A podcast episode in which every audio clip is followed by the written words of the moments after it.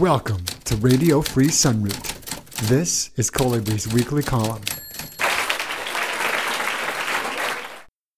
The Proliferation of Conspiracy Theories and the Crisis of Science. May 20th, 2020. We're all familiar with what a conspiracy theory is a narrative of social control in which shadowy groups are secretly rigging events to increase their own power and profit. An apt personification is the man behind the curtain in The Wizard of Oz. Of course, there actually are groups that are attempting to rig events to their own enrichment, such as criminal rackets, political parties, and corporations, if there's any difference between any of those. But conspiracy theories go beyond this simple reality of economics and politics. The actors they describe are virtually godlike in their omniscience and omnipotence.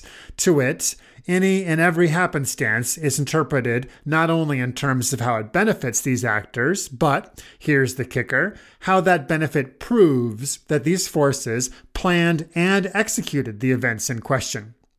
At this point, the tales become tall indeed, and all logic goes out the window. Cui bono? This is a Latin phrase usually translated as who benefits. It's the bread and butter of conspiracy theorizing. And as a starting point for understanding motivations and relationships in a profit driven society, it is certainly useful. But it only takes you so far. I would draw the distinction between opportunism and orchestration. For example, if my house is on fire and my neighbor charges me a franklin to use his hose, what's been clearly demonstrated is that he's a greedy son of a gun. But not, and this is key, that he personally set the conflagration himself. Maybe he did, maybe he didn't. But the mere fact of his making money from the situation does not prove his culpability. It just illustrates his opportunism, or, if you like, his entrepreneurship.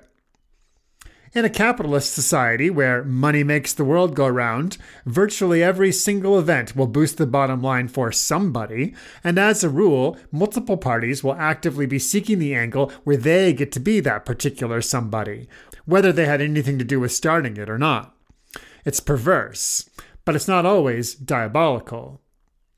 We've seen this during the COVID 19 crisis, where even more wealth than usual has been flowing to well known billionaires like Jeff Bezos, Bill Gates, and Warren Buffett, to lesser known names like Eric Yuan, founder and CEO of Zoom, and to a certain class of the rich in general. All while millions of ordinary citizens are struggling to pay for necessities and have lost their health care coverage, which was already meager to start with in most cases. The situation is a scandal, but it's not in and of itself evidence that the pandemic was designed and set in motion by Gates, for example, as some are claiming.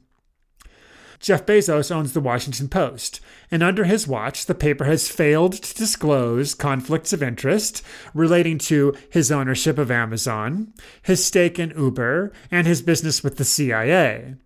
Given these facts and the poor treatment of Amazon workers during the pandemic, one could be forgiven for giving the side eye to Washington Post stories about the importance of continuing the lockdown, since the policy has led to such big increases in Amazon sales.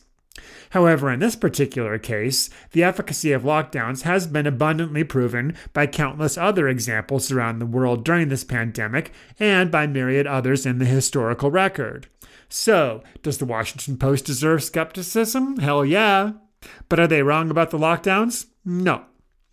What we need to apply is nuance, my friends. Nuance. I would like to throw in here that on a cultural level, I have very real concerns for how the crudeness of corporate opportunism trickles down to infect the rest of us. We are in danger of coming to see life as a dog eat dog world in which greed is good and everybody's in it for themselves, when in reality, we are far more likely to be an intrinsically cooperative species. This is also where the media plays a role in manufacturing our perception of reality, both with its news coverage and through its entertainment. We need to be on guard against that shit 24 7. Ultimately, what bothers me the most about conspiracy theorizing is that it's fundamentally defeatist. There is no hope. Nothing is real. They control everything. As individuals, we are powerless. And in those rare instances when we do try to team up with others to cooperate, we're just being manipulated. Liberation is impossible, individually and collectively. What a dismal worldview. And, coincidentally, one that would well serve a clandestine elite seeking total control. Hashtag just saying. So, how can I tell if my neighbor is an arsonist? One way is through investigation, using science. But one simply cannot say science and expect it to dispel conspiracy theories. Unfortunately for science, its reputation has been tarnished by a number of factors, some of them outlandish, but some of them deserved. Here's a quotation. Guess what kind of person said it? Quote, the case against science is straightforward. Much of the scientific literature, perhaps half, may simply be untrue. Afflicted by studies with small sample sizes, tiny effects, invalid exploratory analyses, and flagrant conflicts of interest, together with an obsession for pursuing fashionable trends of dubious importance, science has taken a turn towards darkness. The apparent endemicity of bad research behavior is alarming. In their quest for telling a compelling story, scientists too often sculpt data to prefer their preferred theory of the world, or they retrofit hypotheses to fit their data. End quote. Who said that? Was it an anti vaxxer? A no fluoridation freak? A COVIDiot? None of the above. These words were penned by Richard Horton, the editor in chief of The Lancet, the prestigious British medical journal, in 2015. He was referring to a large number of wide ranging scandals that had been exposed at the time. He takes part of the blame himself. Quote, Journal editors deserve their fair share of criticism too. We aid and abet the worst behaviors. Our acquiescence to the impact factor fuels an unhealthy competition to win a place in a select few journals. Our love of significance pollutes the literature with many a statistical fairy tale. We reject important confirmations.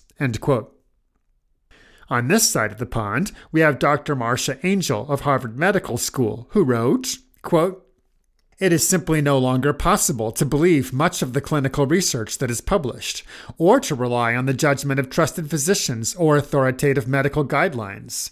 I take no pleasure in this conclusion, which I reached slowly and reluctantly over my two decades as an editor of the New England Journal of Medicine. Horton and Angell are certainly not conspiracy theorists. They are respected, accomplished people in the world of science, and they're calling bullshit on what they've seen. Their words should be sobering to any pro science cheerleader. What's effective and valuable and even good about science is in danger. The signal is at risk of being lost in the noise. It's a real problem, and it can't just be hand waved away by making fun of people who believe the video pandemic. It's a totally legitimate question to ask who we can trust. For example, Here's a few cases where U.S. scientific or regulatory agencies have been compromised by corporate interests. The EPA has continually refused to admit that Roundup causes cancer in humans, and this has been blamed on the influence of Monsanto, the herbicide's manufacturer. Obama elevated people from Monsanto and DuPont to key positions in the USDA and the FDA.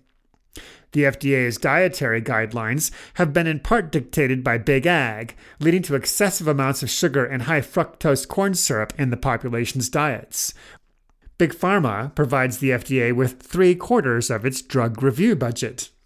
And finally, the CDC has faced questions about ethics, and the Trump administration's first director for the agency, Brenda Fitzgerald, resigned her post when it was revealed that she had purchased tobacco stocks a month after her appointment.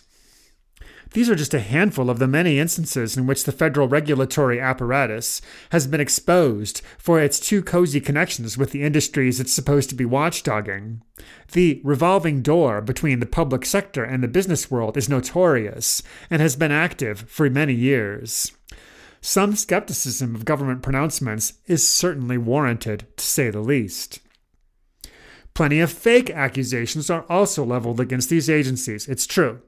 But Given the erosion of educational standards and accompanying decline in scientific literacy in the population, it should hardly be surprising that people have difficulty differentiating the real scandals from the fake ones. Name calling and snide dismissals by pro science partisans do nothing to help elucidate such misunderstandings either. This isn't a damn team sport, people. In sum, scientists are not infallible. The practice of science is not pure, and the policies of government too often support profit, not people. The waters have been muddied and are a perfect environment for breeding paranoia and confusion in a population that is poorly educated and heavily propagandized. Conspiracy theories are certainly distracting too many of us, and with life and death consequences during this pandemic. But what could be an effective tool for truth seeking, science, has been debased by avarice, chicanery, and, not the least, ego. It's a very real tragedy, and the consequences might prove to be dire. I'm afraid we're on a course to learn some lessons the hard way. If you enjoyed this reading today, please consider supporting me on Patreon at patreon.com slash kollibri, K-O-L-L-I-B-R-I. To find out about the other podcasting I do, visit radiofreesunroot.com.